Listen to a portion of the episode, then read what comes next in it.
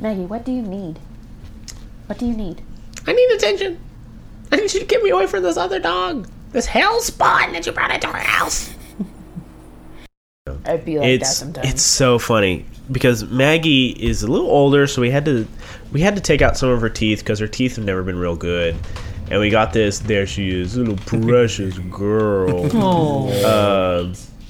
And then we got this puppy who is Maggie is a Lhasa Apso. And then we got this Pucky, who is a Basset Hound Golden Retriever mix, and she's dummy thick. And she's gonna be a big girl.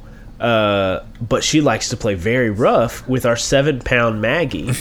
And Maggie is not about it.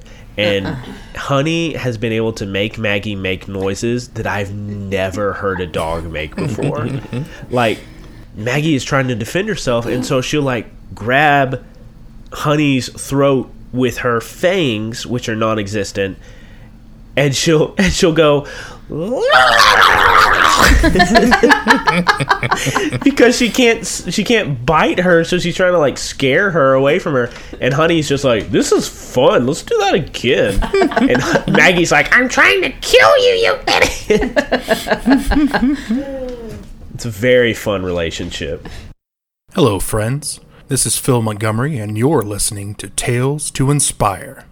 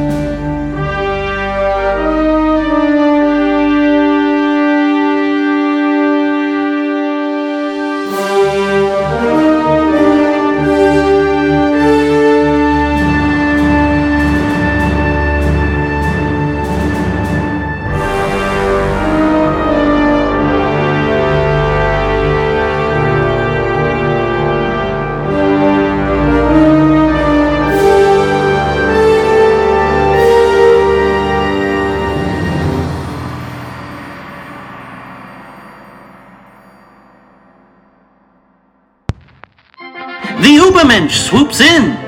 After bringing Soviet Russia to its knees, the superpower Nazi has come to Sicily to repel the Allied invasion. Now Crystal Gazer and Omission find themselves in a dangerous situation, paired up against a being that outclasses them in power. Will the heroes flee, or will they sacrifice themselves to give their allies more time? As we open this issue of Tales to Inspire, we see a little yellow box that says, oh shoot, what was the name of that stupid town? I really should look up things before I start talking. Nah, it's cool. I'm so excited to do the thing that I forget what we're doing. Licata, that's what it is. So the little yellow box in the corner says Licata, Sicily, July 1943. And we see Licata, Sicily, in flames. We see Abrams tanks with the cannons twisted and bent at awkward angles. We see the remains of crashed Royal Air Force airships littering the field. We see hollowed-out buildings with raging flames coming through the windows and through breaks in the rooftop. And then we see an American half-track idling in the middle of the street with Omission in the driver's seat, Crystal Gazer right next to him, and then in the next panel we see Ubermensch standing over the dead bodies of Lady Crawler and Pendragon, his eyes glowing red, staring at you. Omission and Crystal Gazer, what do you do? Put it in reverse. Nope. Yeah, so we have panels of you going in reverse, yes. And we see Ubermensch lets go of Lady Crawler's neck and lets go of the hilt of Excalibur in Pendragon's chest and is just striding towards you. No rush, no hurry. So are we aware of Ubermensch, like, before this point? He's been in the newsreels. He has been in the newspapers.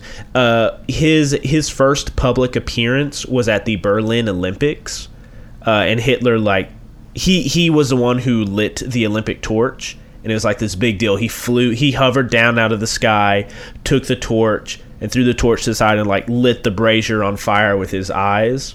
And it was like this huge deal, and everyone was talking about it, and it was like... It was a statement of Germany's power even before the war and invasions began. So, like, Ubermensch has been known for a long time. Okay. So we're backing up? Is that what's happening? Yeah, I mean, Omission... I think he's going to roll out of the car and try to hide so that Ubermensch forgets him, because...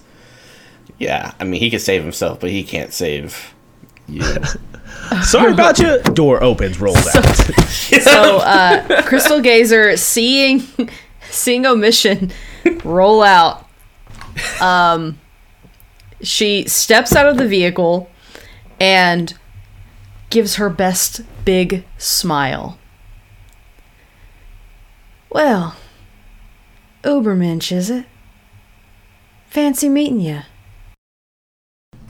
Okay, I think we have two rolls going on right now. Well, I don't know if we have something.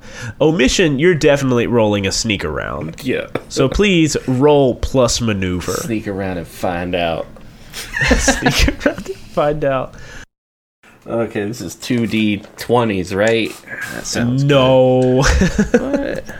I think maybe I'm assisting. Maybe that's what I'm doing is I'm realizing that maybe he's going to try to. Yeah, I like do that. Something. Okay, so you are aiding or interfering with Omission's roll, so go ahead and roll plus your bond score with Omission. I should have built our bond a little bit more. Wink. Yeah, no, I'm not helping at all. Oh, no. God. Okay, I got a 9. I rolled a 5. It's a 5. Okay, so on a 7 through 9, choose one. You must leave something behind or be discovered. You're spotted, but you get the drop on them. Or there's something here that you didn't plan for. Which one of those do you choose? I think I leave Crystal Gazer behind. That's what I leave behind. Okay. I think I leave something behind. Maybe my knife, my only weapon. Okay, definitely, yeah. I was gonna say you could burn a bond with Crystal Gazer to get a 10 and be good. Oh, you definitely could. Oh, let's do that, because yeah, she let me down. Like the worst. She let you down. Yeah. How do I burn this? Because yeah, I am displeased. Yeah. Crystal Gazer just like I tried. You didn't try. Okay, so go ahead. You're gonna. Step your bond clock forward with Crystal Gazer. Narratively, this makes sense because you are abandoning Crystal Gazer, and that's going to definitely put a strain on your relationship with her. Why do I say it like that? Like, goddamn. Because you're leaving her behind, you roll a 10 plus and get away. Yes. All right. So Omission just rolls out and ditches. And Crystal Gazer, you're standing there with the Ubermensch in front of you, just still walking towards you, stepping over the rubble that he has created. Oh, man, a few words. I guess that's admirable.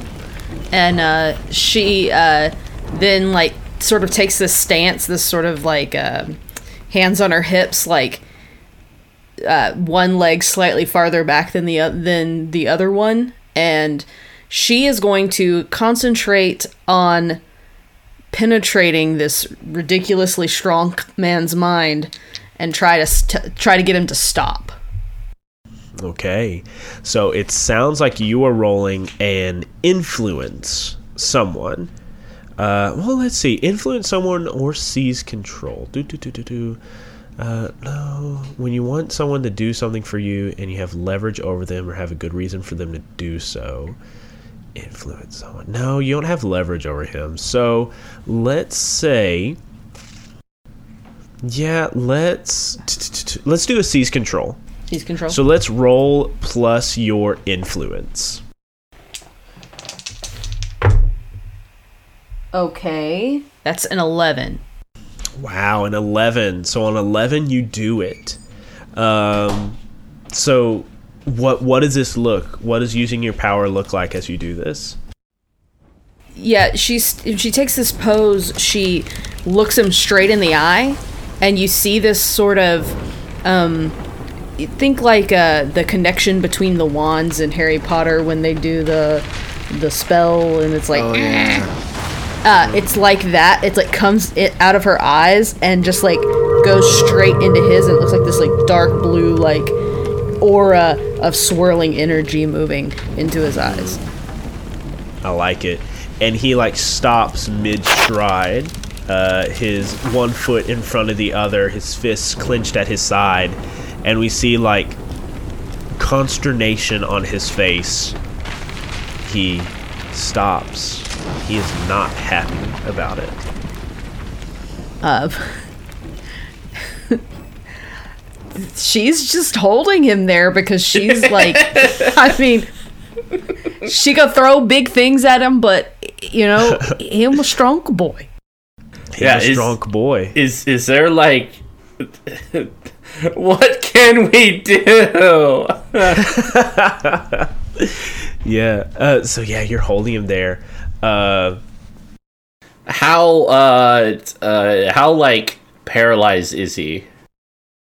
I mean, he's stopped in his tracks. So, knowing what I know about Ubermensch based on, like, media, would throwing heavy objects at him harm him? Or would it just be like, you threw a ball at his face? You're not sure. I mean... All that you have seen of him is what, like, Hitler wants people to see of him. Mm. Like, on the front lines, destroying, killing, just a strong, invincible figure. I know what I'm going to do, all right? It's a two-part plan. Okay? Because I got a 10+ on that, so I still have my knife, right? Yes, you do. Okay, yeah. So I want to... I assume there's dead people around and such, so I want to get, like, an American grenade. And I would like to sneak up behind him, cut open a slit in his trousers, and then shove that grenade right up his ass. Like, pull the pin and go, wham! Like, as I am going arm deep, like, as far as I can up his ass with that grenade. So that is my two-part plan. Okay. You find the grenade. Let's see if you can shove your hand in his ass. Let's roll a take the risk with roll plus smash. I feel like if I fail, like he's been doing Kegels. Like, I think your arm belongs to him now. Yeah, he just snaps my arm off with his ass. Like, oh my god. If I could go one way, I think that would be it. It'd be a good character death. Okay. Come on, dice guys. I've never asked for anything more than this. I'm gonna smash that ass. Oh, man. Okay. 11. An 11. Wow. Okay. So, you do that thing you said. Yeah, but can you repeat it to me? Because oh, my God. You shove a grenade up the Ubermensch's ass. Yep. Thank you. And you roll away as there is an explosion. And he definitely takes damage. Oh, He takes damage? Damage? Like he's dead? No. No, my God. No. You just made the worst enemy. I know, right? He should be dead. I'm like, oh, he is coming for you. Yeah, this is the worst. You don't shove your arm up Ubermensch's ass and live. No, you don't. So, with that and with just the indignation and the pain that he is feeling, you feel his will crash against yours, Crystal Gazer, and I need you to roll another seize control. Please, Crystal Gazer. Actually, you know what? I don't know, because breaking minds and wills is borderline for you. Right. And then controlling bodily functions is not something you have access to yet. Right. But it is possible with your moveset. So I actually want you to roll a push. Push. Is controlling bodily functions, is that simple? Is it difficult? Or is it borderline? Where does it fall on the scale of difficulty for you? Well, let's define bodily function, right? Are we saying, moving your body? Or are we saying, I can make him pee his pants? Or, make his heart stop beating? Yeah. Yeah, I don't know. I think controlling bodily functions, that's how you worded it. Right. So I think... all of the above? Yeah. Yeah. Okay. Because a difficult power you have is control over others' thoughts. Right. Yeah, I feel like this would be a borderline power. Is there anything I could do to help her in this? You cannot help with a push because it is entirely dependent on her ability to use her powers. Okay, right. If she fails, my relationship with her is going to... it's not going to go well.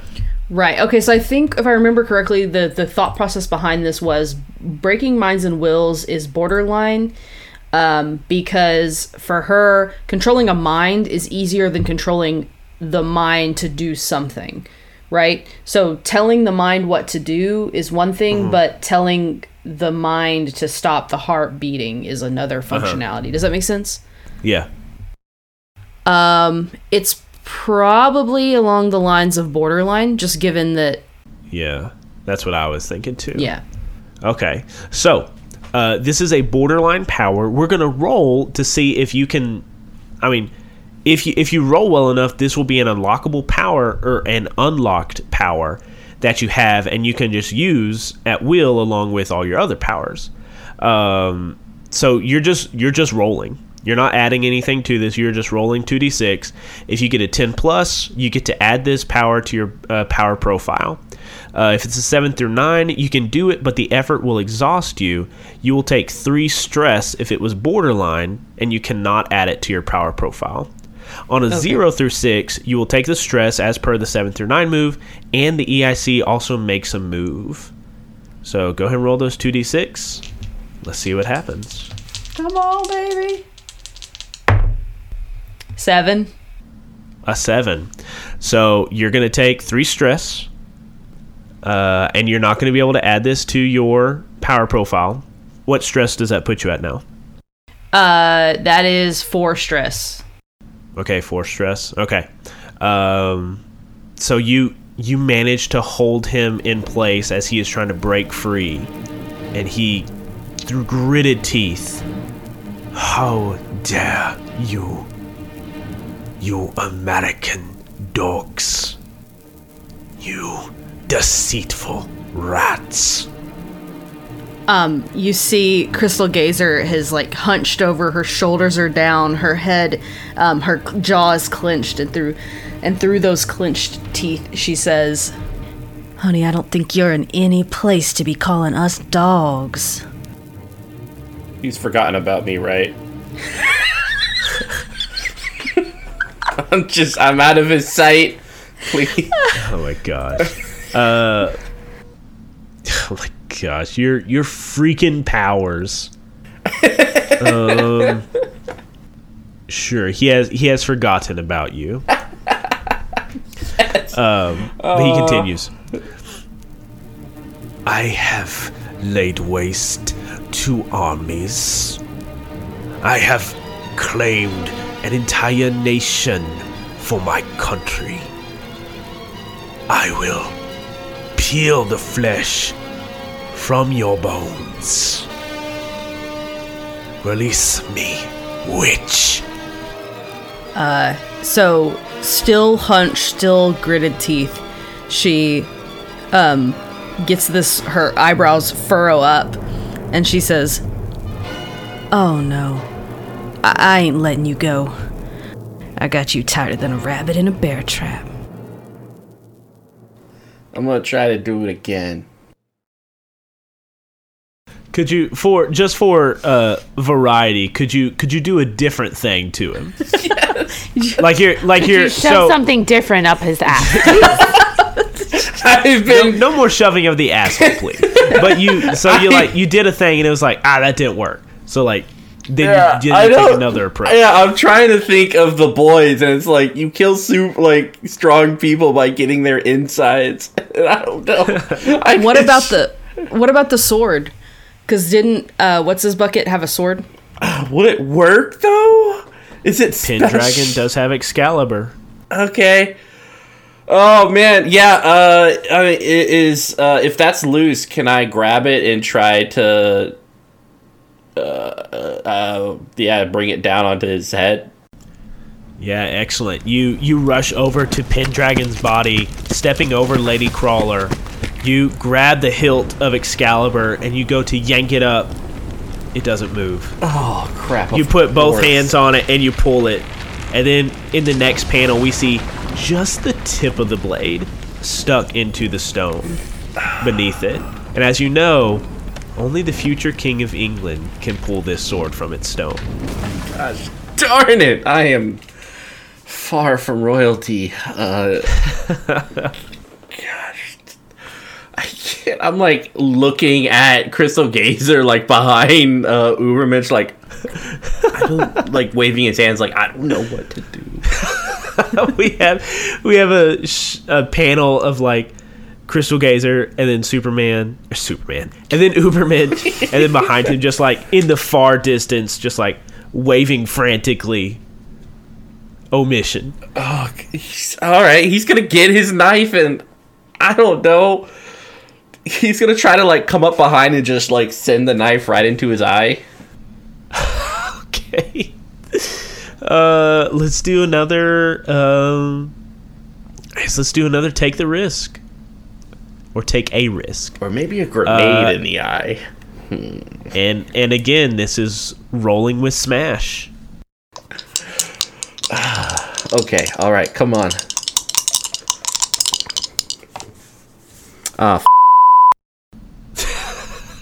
I got a 6. A 6, okay.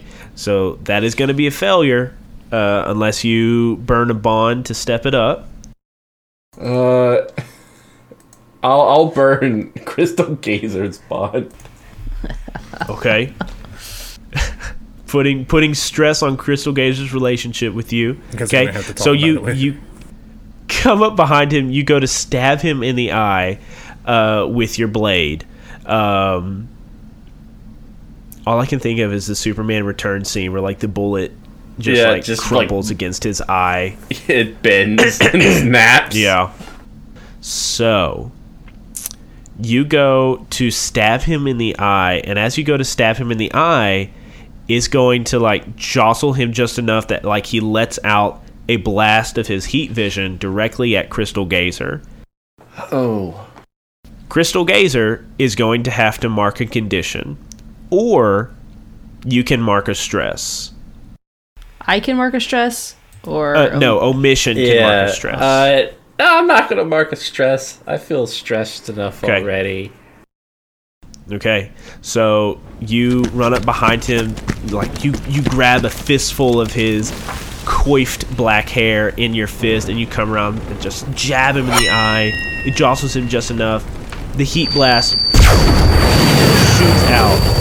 Crystal Gazer, please mark a condition. Ooh, I don't know which one makes sense. Let's guilty see. Guilty because you haven't saved me yet.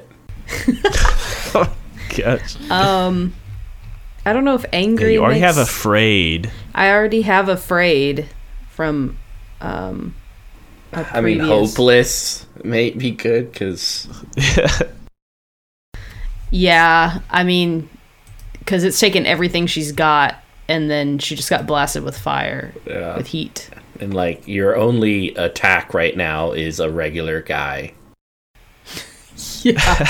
That's regular guy, go! That's my power, like, in this instance.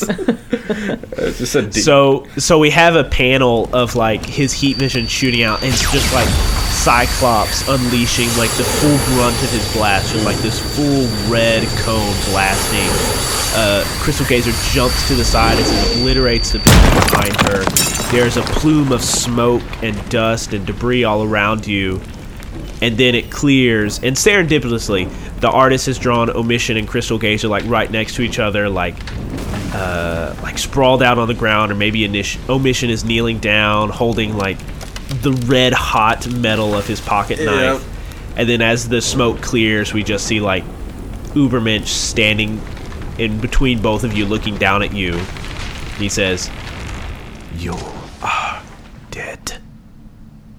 We turn the page. And the little yellow box says, "A few miles southwest of there, and a few hundred feet up in the air." We see the Luftwaffe screeching. We see, like, smoke coming off of one, because Torchbearer has been fighting these things. Like, time hasn't been standing still. Like, he's been in active combat with these Luftwaffe airplanes up above the Mediterranean Sea. Torchbearer, how is it going? He looks tired, kind of frustrated. These things are a lot quicker than we expected them to be. He's been making progress, but it hasn't been as quick as he wants it to be. Okay, and what is he gonna do? The only thing he knows how to do is just keep fighting. He wants to keep. Okay. He wants to keep trying to. If he can't, like, just destroy them, at least do his best to dissuade them in some way from continuing this assault. Yeah. I guess we could roll a seize control if you're trying to, like, seize control of the airspace. Okay. So roll... Well, I guess, narratively, how are you trying to do this? How are you trying to seize control of the air? I think it would be sufficient for Torchbearer if he could just keep them from, like, get in the way of their fire, and, like, if they're throwing bombs or if they're dropping bombs on this destroyer that he's trying to protect, especially the one with Sister Stolsis on it, he's, like, putting himself in, like, these shields in between the fire, and he's, like, trying to catch the bombs and, like, throw them back up at the planes as they fly by, just trying to mitigate as much damage coming towards the destroyer or this battleship as much as possible. I think this would be rolling with protect. I roll a 7. A 7. All right, so choose one. You seize control over what was contested, but your opponent attacks you in retaliation. You enter into a combat exchange. Or you seize control over what was contested, but the effort exhausts you. Mark a condition. I want to say angry. I want to say... Okay. He's getting angry. Yeah. So go ahead and mark angry. So, Phil, describe for us, how does Torchbearer win the skies and push the Luftwaffe back? Like I said before, it's, like, a longer and harder fight than he was hoping it would be, and he takes a lot of punishment from engaging in these dogfights. They're able to, like, come at him from different angles that he can't account for, and, like, while he's trying to like, protect an angle from one of these jets, he's getting attacked from another angle, and it's just very frustrating. But eventually he's able to grab one of these jets as it's flying by, like, grabs it by the tip of its wing and kind of spins around in a cyclone and tosses it into another jet as it swoops by, kind of causing them to collide into each other and explode. I like it. So we have that scene, and then we just have a panel of like Torchbearer with his just torn up, burnt costume, just kind of hovering in midair with like the cape kind of dramatically fluttering behind him. And then we turn the page and we go back to that destroyer that Sister Solstice is on, who is currently disguised as Sergeant Daniels, a boyish soldier. And I think last time we left you had grabbed a aircraft gun on the destroyer and was shooting at the airplanes up above you, but they've gone away. So what were you doing as Torchbearer was like waging this combat against these planes? I think she was just kind of like, because again, all of this is still new to her. She's a 13-year-old girl. So she was just kind of watching the whole thing, like almost like, for lack of a 1940s comparison in this moment, like a guy watching a video game cutscene kind of thing. Like she's just like watching it all play out in front of her, and like she's like, what is my role in all of this? Like what do I have to offer? Yeah. So definitely. Yeah. And I think all these soldiers are standing around you and also watching this spectacle, even in the midst of warfare. Like seeing a superhero fight a squadron of Luftwaffe airplanes is something to behold. Mm-hmm. And yeah, you're watching this go on, and I mean, is it safe to say that you're feeling a little insecure? Oh, definitely. I mean, I think that's just kind of the state of 13-year-olds, but but definitely in this moment, yeah. Sure. So as you're watching this, why don't you go ahead and mark insecure? Oh man, I walked into that one. And are you doing anything else? You know, Torchbearer is fighting those. There's still a battle happening on Sicily, and before they left, Crystal Gazer sent you and Torchbearer mental messages saying they were going to Licata to help the British superheroes out. But like, I'm stuck on this ship right now. You right? are stuck on. You are stuck in the Mediterranean Sea on this battleship. And oddly enough, you are a witch that does not have a broom. I mean, I don't really know what my options are. I mean, I guess I could jump off and hamster wheel my way. You could. Or sure. You could try to roll a push and try to take, like, a broom that's on the deck or something and use it, like, make it your flying broom. What would the modifier be for that? You would just roll 2d6. It would just be push. Okay. Yeah, I guess I'll try the broom push thing. Okay, so you're going to try to push a broom. I'd prefer a push broom. Okay, so first let's decide, is this simple, difficult, or borderline? Maybe borderline, because like I haven't necessarily done it before with brooms out in the sea kind of thing. You know what I mean? Sure, like, but I mean like, doing it now is going to be difficult for you because it's new. Right. But, like, once you've done it, because when I think of witches, I think, like... Yeah, I mean, once I've done it, it's going to be simple. Yeah. So I think this is a simple. Okay. Because I think it's not going to require a ton of your concentration to do in the future. Mm-hmm. So if this is simple, if you do not roll well, you will take 1 stress. So... Go ahead and roll 2d6 plus nothing. I got a 6. A 6. All right. Do you want to burn a bond to step that up, or do you accept the 0 through 6?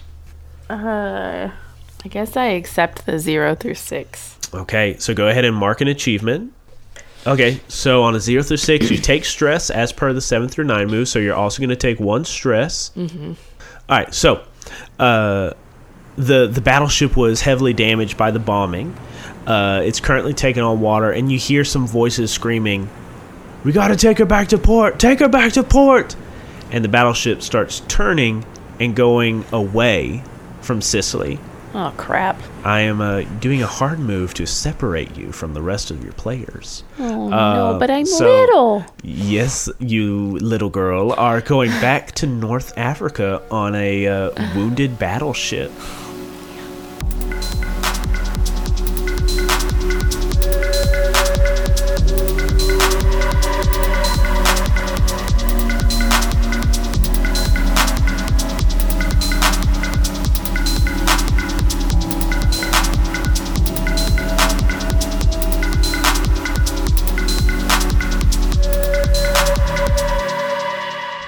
Hello, friends, and welcome to the mid-roll section of Season 1, Episode 6 of Tales to Inspire. I'm your host, David White. And hey, I just had some housekeeping stuff to go over with you before we get back to the episode. So why don't you grab that chair right here, pull it up to the desk, and we're just going to go over some stuff together.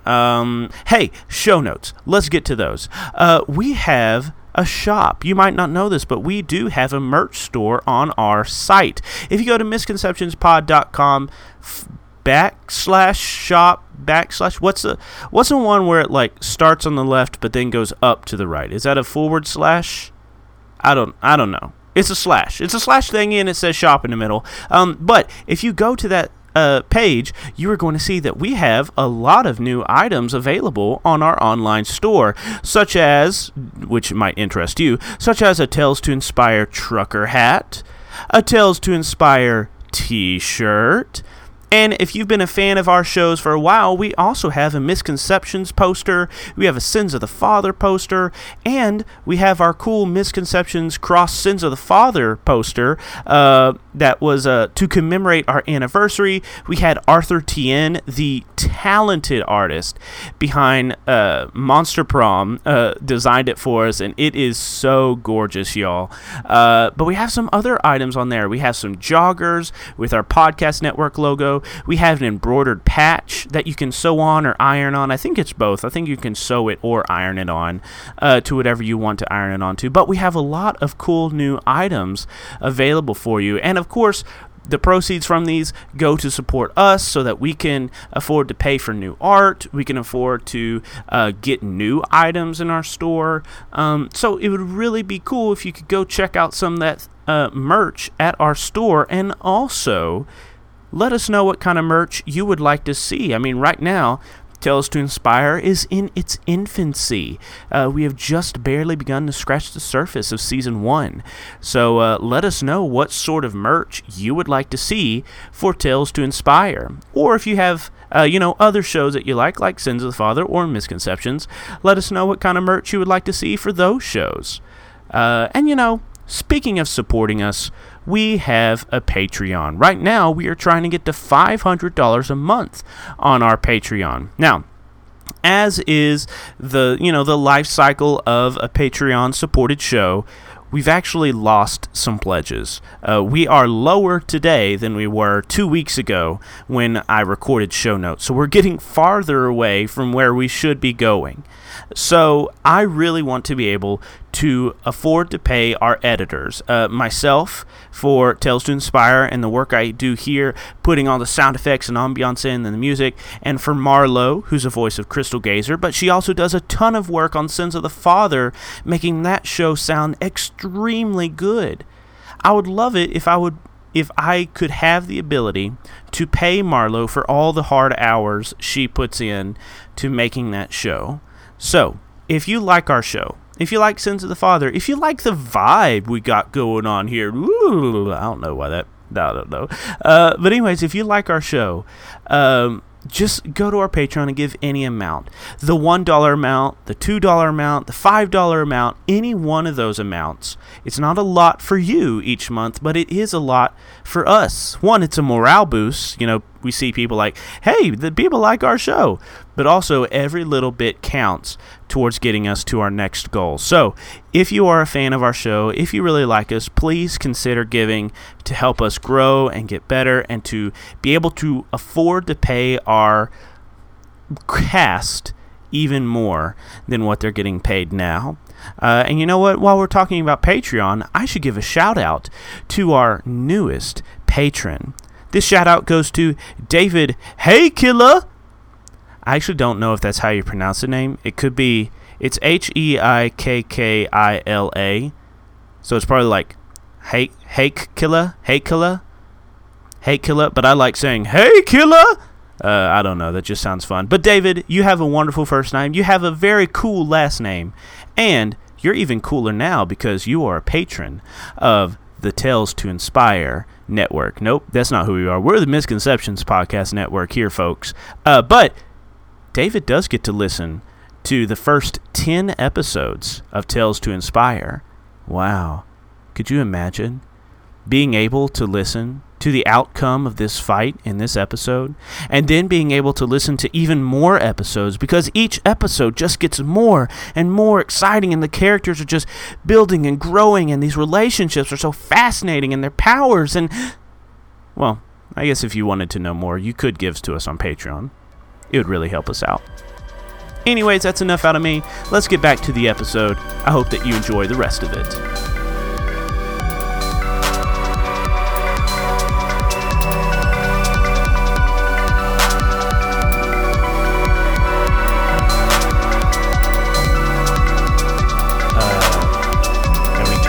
Back to Licata, and I think we immediately go into combat exchange. Woo! So, you two, would you like to discuss or reveal what you want to do?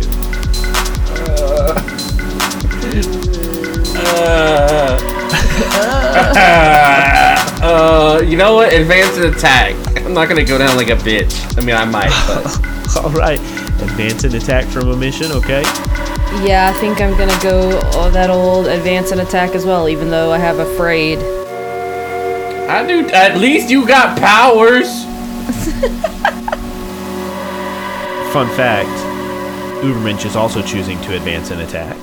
Oh, so snap. You are all okay. Advancing and attacking at the same time, which means you're technically all going to go at the same time, but heroes get to go first. Oh, so, thank God. Just turned into the opening of the X-Men cartoon. I know, right?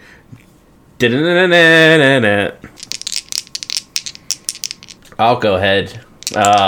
So yeah, I am like he'll flip up and undo like the suspenders on his shoulders as they go slack against him, his like body covered in bruises and dust as he kind of just like gets his pocket knife in his hand and flips it a little bit and like, you Nazi bitch, let's do this. Oh man, okay, I got a 6. Oh man, okay. So can I continue burning my relationship with I mean, you definitely can. It's just going to, if you keep burning, it's going to come to a scene. And there will be fallout, and probably stress and conditions will be inflicted as you and Crystal Gazer's relationship goes sour. Yeah, I think I'm gonna burn it. I'm gonna burn it again. So that's 3 out of 4. To step it up to 7 through 9. So on a 7 through 9, you're gonna get to choose one of those. So do you strike, pressure, or smash? I'm gonna strike. Okay, so you're going to force them to take 2 stress, mark a condition, or lose an advantage they get to choose. Or you can mark a stress to instead force them to mark 2 stress or inflict a condition. So what do you choose? I am going to mark a stress. Okay, you're going to mark a stress, and you're going to force them to take 2 stress or mark a condition. Mark a condition, right? Because when his conditions are filled up, he's out. Is that like my understanding of it? Okay, then yeah. All right, so what does it look like? What do you do? Yeah, so I think okay, I think like he's pissed at Crystal Gazer because like he's used to being alone, and when he's alone, he can get out of a situation, right? He doesn't have to be here. He could just run away, and he'd be fine. But he has to stay because of Crystal Gazer, because he feels like, you know, he can't just leave her behind. So he kind of gets up and he's like, "God damn it, Crystal Gazer!" As he undoes the strap on his suspenders and he just goes for the gut stab. Okay. Against the Ubermensch. Yeah, and I think... Can I add in a little flavor on that, though? Because, like, maybe he doesn't even say it. Maybe he just thinks it. And she's so out of it because of the blast and getting hit that she's not blocking out his, like... like, feelings and emotions and thoughts. And she gets it. And so she's like, "You jerk!" Okay, I like it. And then Crystal Gazer, what do you do? I'm going to grab a ruined vehicle that is nearby. Nothing bigger than like I said a truck or something like that. Like a regular pickup truck. And I'm going to toss it at him. Okay. Roll plus smash. Let's see how well you do. I stab him and you throw a whole bus at him. 8. 8. Okay. So 7 through 9, you get to choose one. Do you strike, pressure, or smash? Let's see. So I can make him mark a condition? You could, if you want to spend a stress. What happens when I get to all the way up on stress again? Whenever you get all the way up on stress, you're not out, but then whenever you would mark stress, you mark a condition. And whenever you have all your conditions, whenever you have all your conditions marked, you're out. Okay, so like baseball. Yeah, 5 conditions and you're out, just like baseball. Yeah. All right, you're depressed and angry. You're out. I kind of don't want to do that because I'm already pretty high. I have 4 stress marked. Yeah. So yeah, I think I'm going to go with the pressure. Is there a specific set of approaches I can choose from, or is it just... Yeah, you can choose. He can't do defend and maneuver, he can't do advance and attack, or he can't do evade and observe. I'm going to go with advance and attack. You got to stop this man from attacking. Okay, so you throw the car at him. There's this explosion of steel and rivets and oil, and of course fire. And then coming through all of that is a fist, and it slams right into Crystal Gazer's gut. Crystal Gazer, he is using his super punch, which is an advanced technique. And you have to mark 2 conditions. Ooh.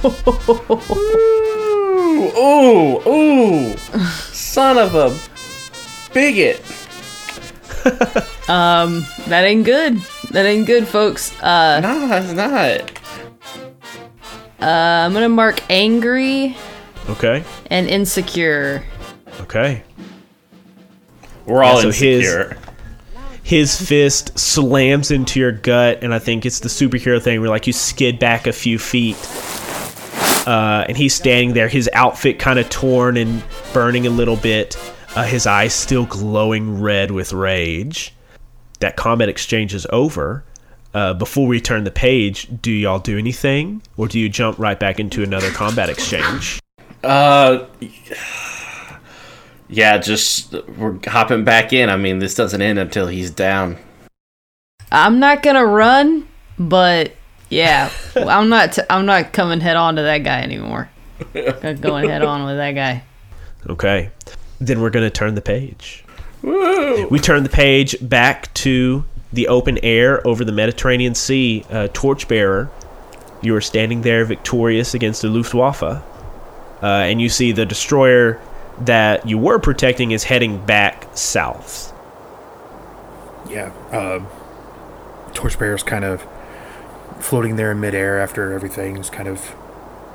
You can see his like fist is shaking, the tension of squeezing it, and then he notices out of his periphery that the destroyer's kind of going back out to sea, and I have to swing by and pick her up.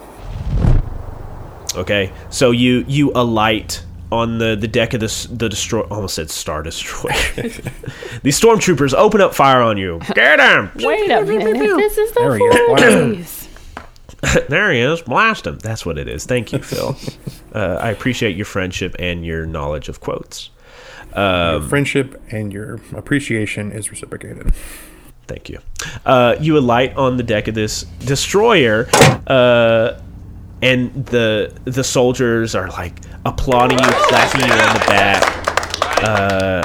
You know, their word bubble's like, "You get him! Hey, for Philly! For America! America needs our help!" And you're scanning, looking for Sergeant Daniels. Sergeant Daniels, where are you at? You were trying to get this broom to fly, and it's not working. So where does Torchbearer find you? I'm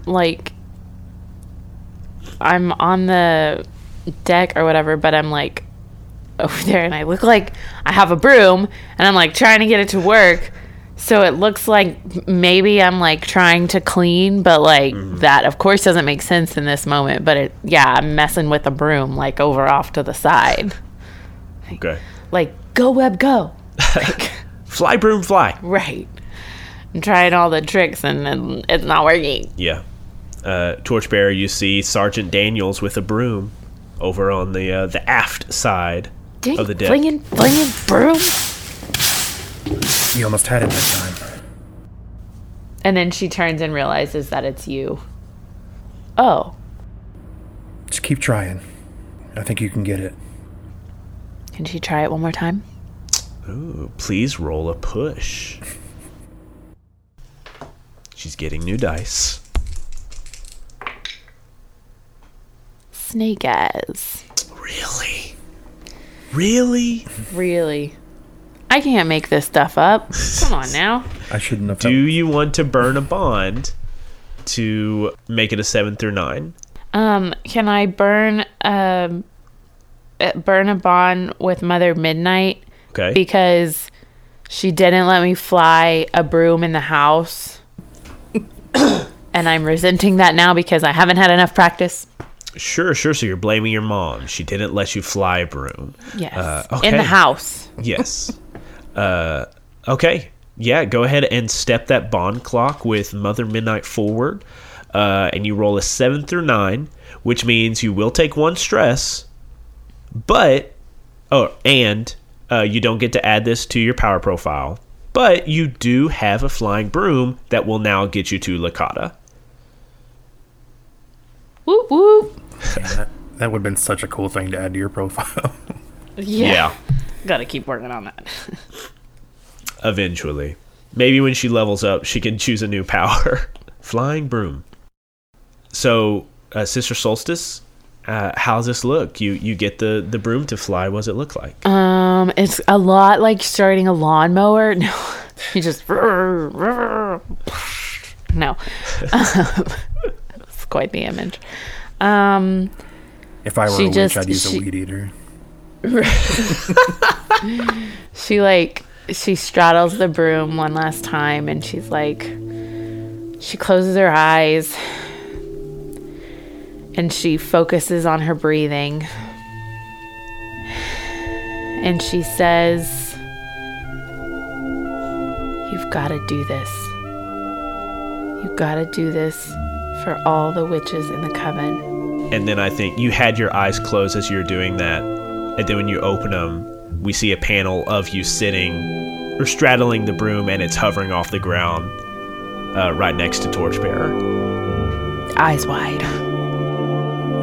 I knew you could do it. How about we go help our friends?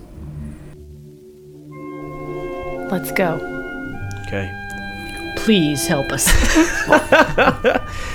And then Torchbearer and a man in fatigues flying on a broom take off of this destroyer and fly towards Sicily. And I think 2 soldiers that were nearby kind of watch y'all both go off and says, "Hey, did that old boy just get on a broom and fly off with a superhero?"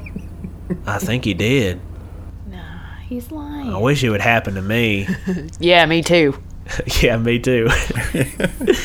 And you see him just like grab brooms and they're like trying to jump. Yeah.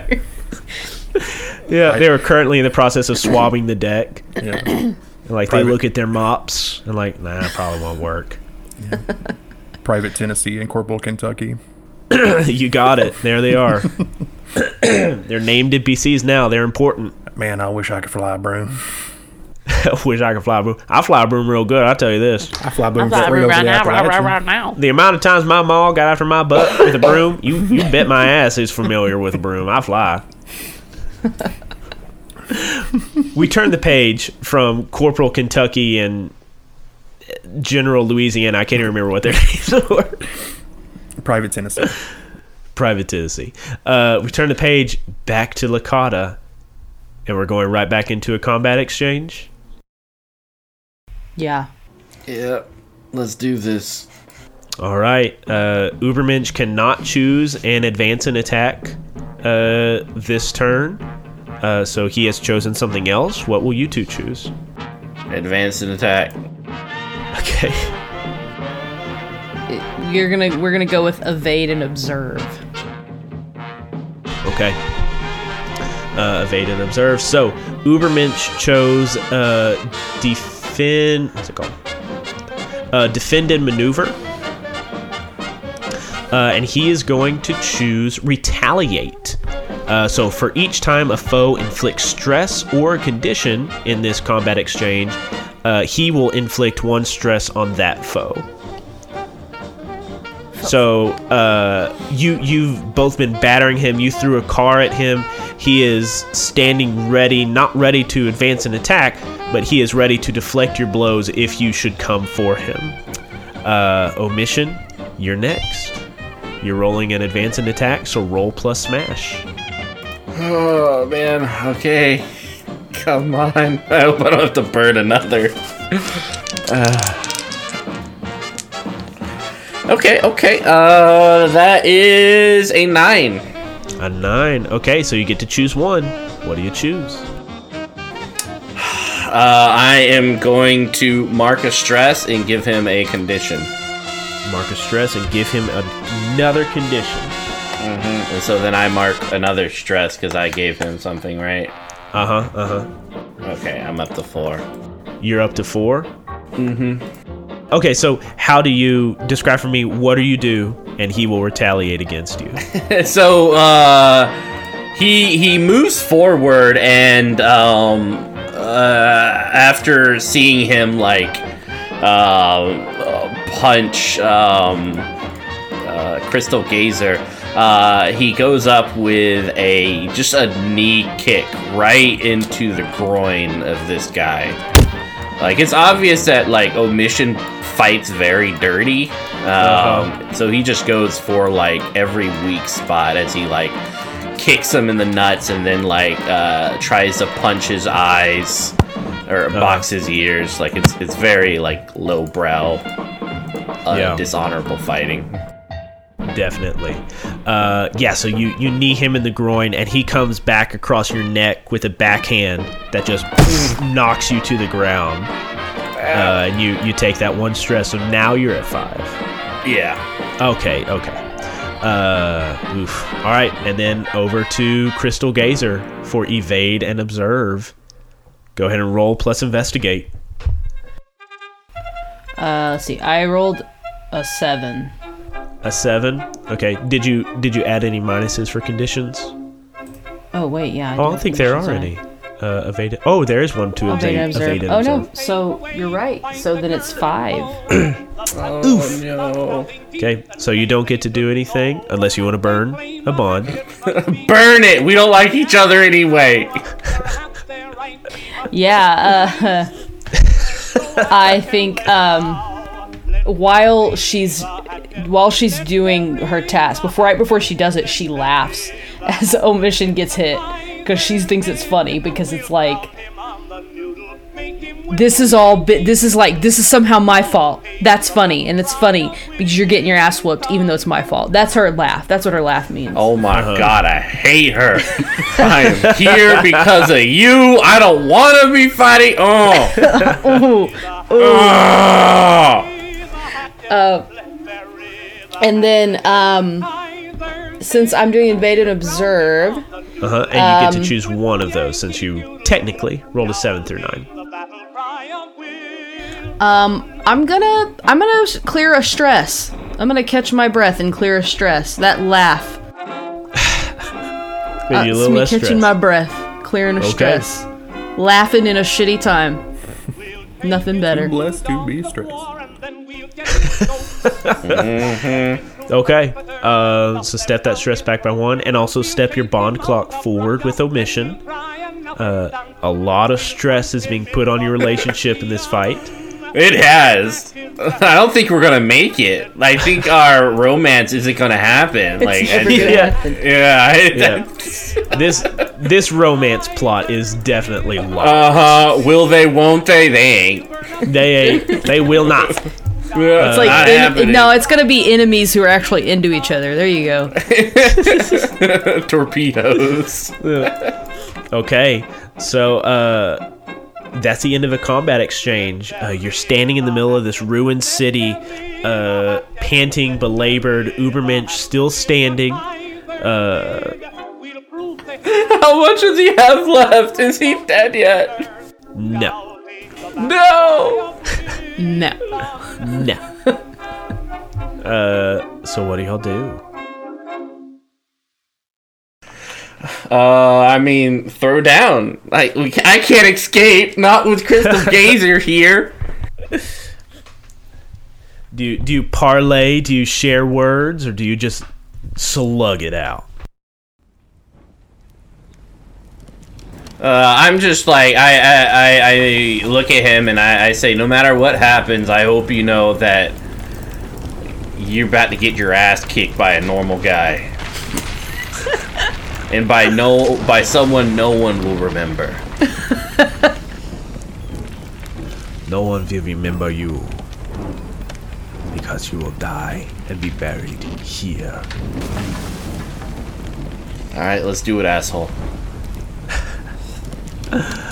Another combat exchange.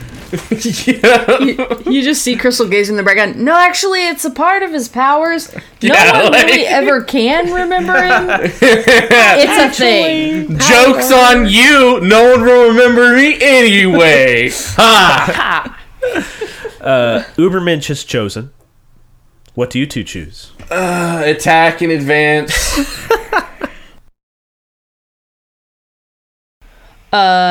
I'm going to go with evade and observe. That's a wise move. Okay. Ubermensch is also choosing advance and attack. My man. So, Mitchell, you roll first. Roll plus smash. Please. Please. Come on. Give me 2 6s. If you don't, I'm dead. Okay, 2 5s, so that is an 11. That's an 11. All right, so you get to choose two of those. Oh yeah. Oh, I think the impress one. So the attack and impress. Okay, so you're gonna strike. Yeah. So I'm gonna strike. I'm gonna spend a stress to give him a condition. So that puts me up at 5. Okay. And you're doing the impress or the pressure to make sure he cannot do a certain approach next exchange. What is that approach? Attack and defense, or attack in advance, I think. Attack in advance. Punching me again. Yeah. Okay. Okay. So he goes next with his advance and attack, and because of the amount of conditions and stress you have marked him with, he now gets to choose two options. So he is again going to choose his super punch option. And God, I want these powers. I chose wrong. Raises a fist up and lays it down into omission. Omission, you are forced to take two conditions. Oh my God. It seems like buckling down on the ground after probably doing a full on his strike would have been like a jump 2 feet in his chest type of move. Mm-hmm. And then as he's on the ground, maybe he punches or kicks him, so he goes flying across to the buildings nearby. I like that, and he kicks Omission. Omission flies away. What two conditions do you mark? Hopelessness, and insecure. Okay. And then with his second option, he will strike at Crystal Gazer. and he's going to spend a stress to force you to take your last condition. So Crystal Gazer, he bats Omission to the ground and just kicks him full force in the chest, sending him flying, and he looks at you with those red glowing eyes, shoots out heat vision, it just washes over you, and you collapse to the ground, unconscious, badly damaged. I can't believe you've done this. And then he turns and looks at you, Omission, and he takes a step. And he takes another step, and suddenly you hear the sound of rushing water. And from up the street, you see this tidal wave come rushing down the street. It hits Ubermensch full force, and it hits you as well, but it wraps around you. And you also see like a tidal wave whip around Crystal Gazer, as this wave carries you feet, meters away from Ubermensch. The wave, the sentient wave, tucks into an alleyway, and then as it reconstitutes itself, you see the dripping, soggy body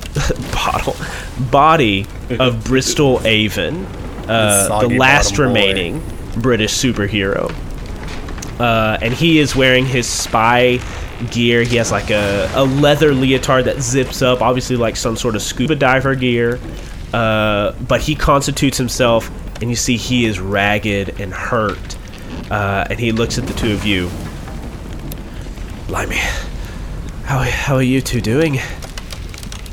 He's just gonna like cough, like holding his probably broken ribs and bruised body, like. Check on Crystal, whatever her name is. Yeah, he limps over to her, and she's just out of it. She is unconscious. You're in a bad way, mate. You have to get out of here. Yeah. There are more enforcements coming. There are ships coming from Italy. I tried to keep them at bay, but there's too many of them. Then I returned here and saw the other two slain. They're dead. It's just us left, and we would have died too if you didn't come. You have to retreat. Tell the others to get off the island. If they don't, Ubermensch will kill them. This will be a mass grave for all of us. I'll hold him off. You'll hold him off? You'll die, man. I can think of a no more fitting end for a superhero. Okay, whatever. Go. He taps you on the shoulder. Go. And he does not go back the way he came. He limps past you, down the alleyway onto a pier, and he turns around at the end of the pier and gives you a limp salute. Before he goes, Omission will yell out, "What's your name?" Avon. Bristol Avon. And then he falls backwards into the water. He'll get up and like pick up Crystal over his like his fireman, pick her up and start heading out, trying to find a vehicle to get out of here with. Yeah. You definitely find a vehicle. She is slung over in the back seat. You're driving away, and I think we have a panel of Omission like driving down the road, going south, back toward the Allied encampments, and we see just this huge tidal wave of water rising up out of the Mediterranean Sea. And we see, in the next panel, we see Ubermensch standing in this desolated city with his eyes glowing red. The tidal wave comes towards him. He unleashes a burst of heat vision, and there's just this eruption of steam.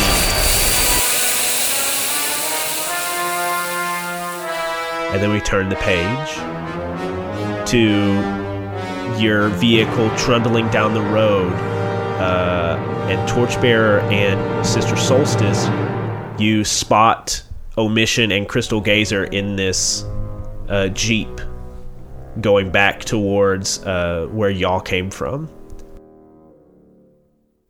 Torchbearer kind of flies down next to the Jeep and kind of stands on the outside of it and just kind of holds on to like a luggage rack on the top and just kind of talk inside through the window. What happened? Everyone's dead. The British supers are dead. Avian's dead. The Ubermensch attacked us. We couldn't get away, and I think Crystal Gazer, she's okay, but she got wrecked up. Something fierce. No. I'm sorry. I got here as quick as I could. Let's get out of here. Where were you during this whole thing? You're fighting the Luftwaffe, defending the troops. A lot of good troops died. Yeah, they did. You mind driving? I'm kind of tired. Sure. Scooch over. And he'll go back in the back seat after stopping the car and just pass out. Sister Solstice, are you doing anything?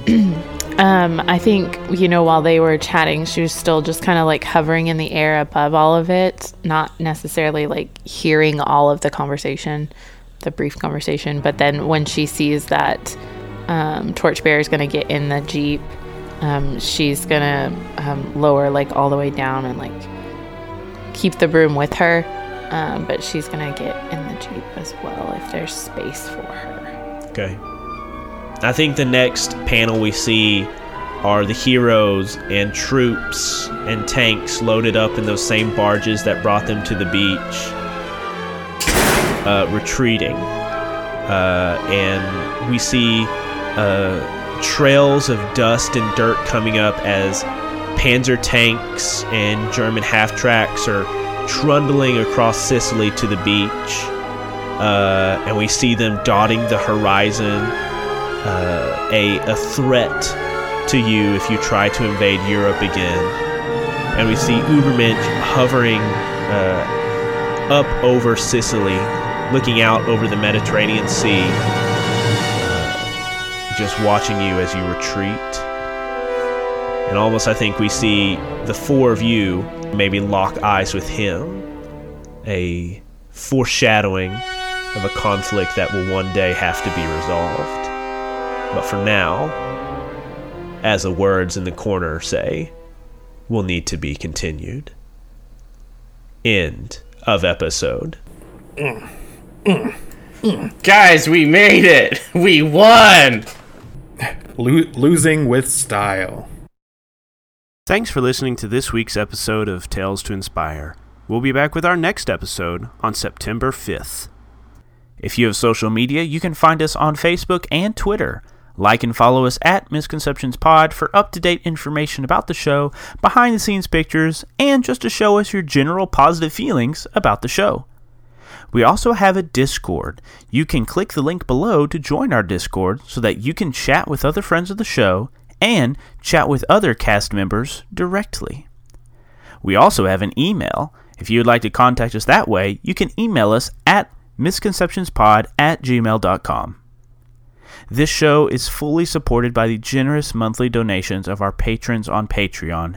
If you would like to join that elite group of supporters and gain access to exclusive content, please consider joining our Patreon. The Tales to Inspire theme song was composed by Esteban Del Pino.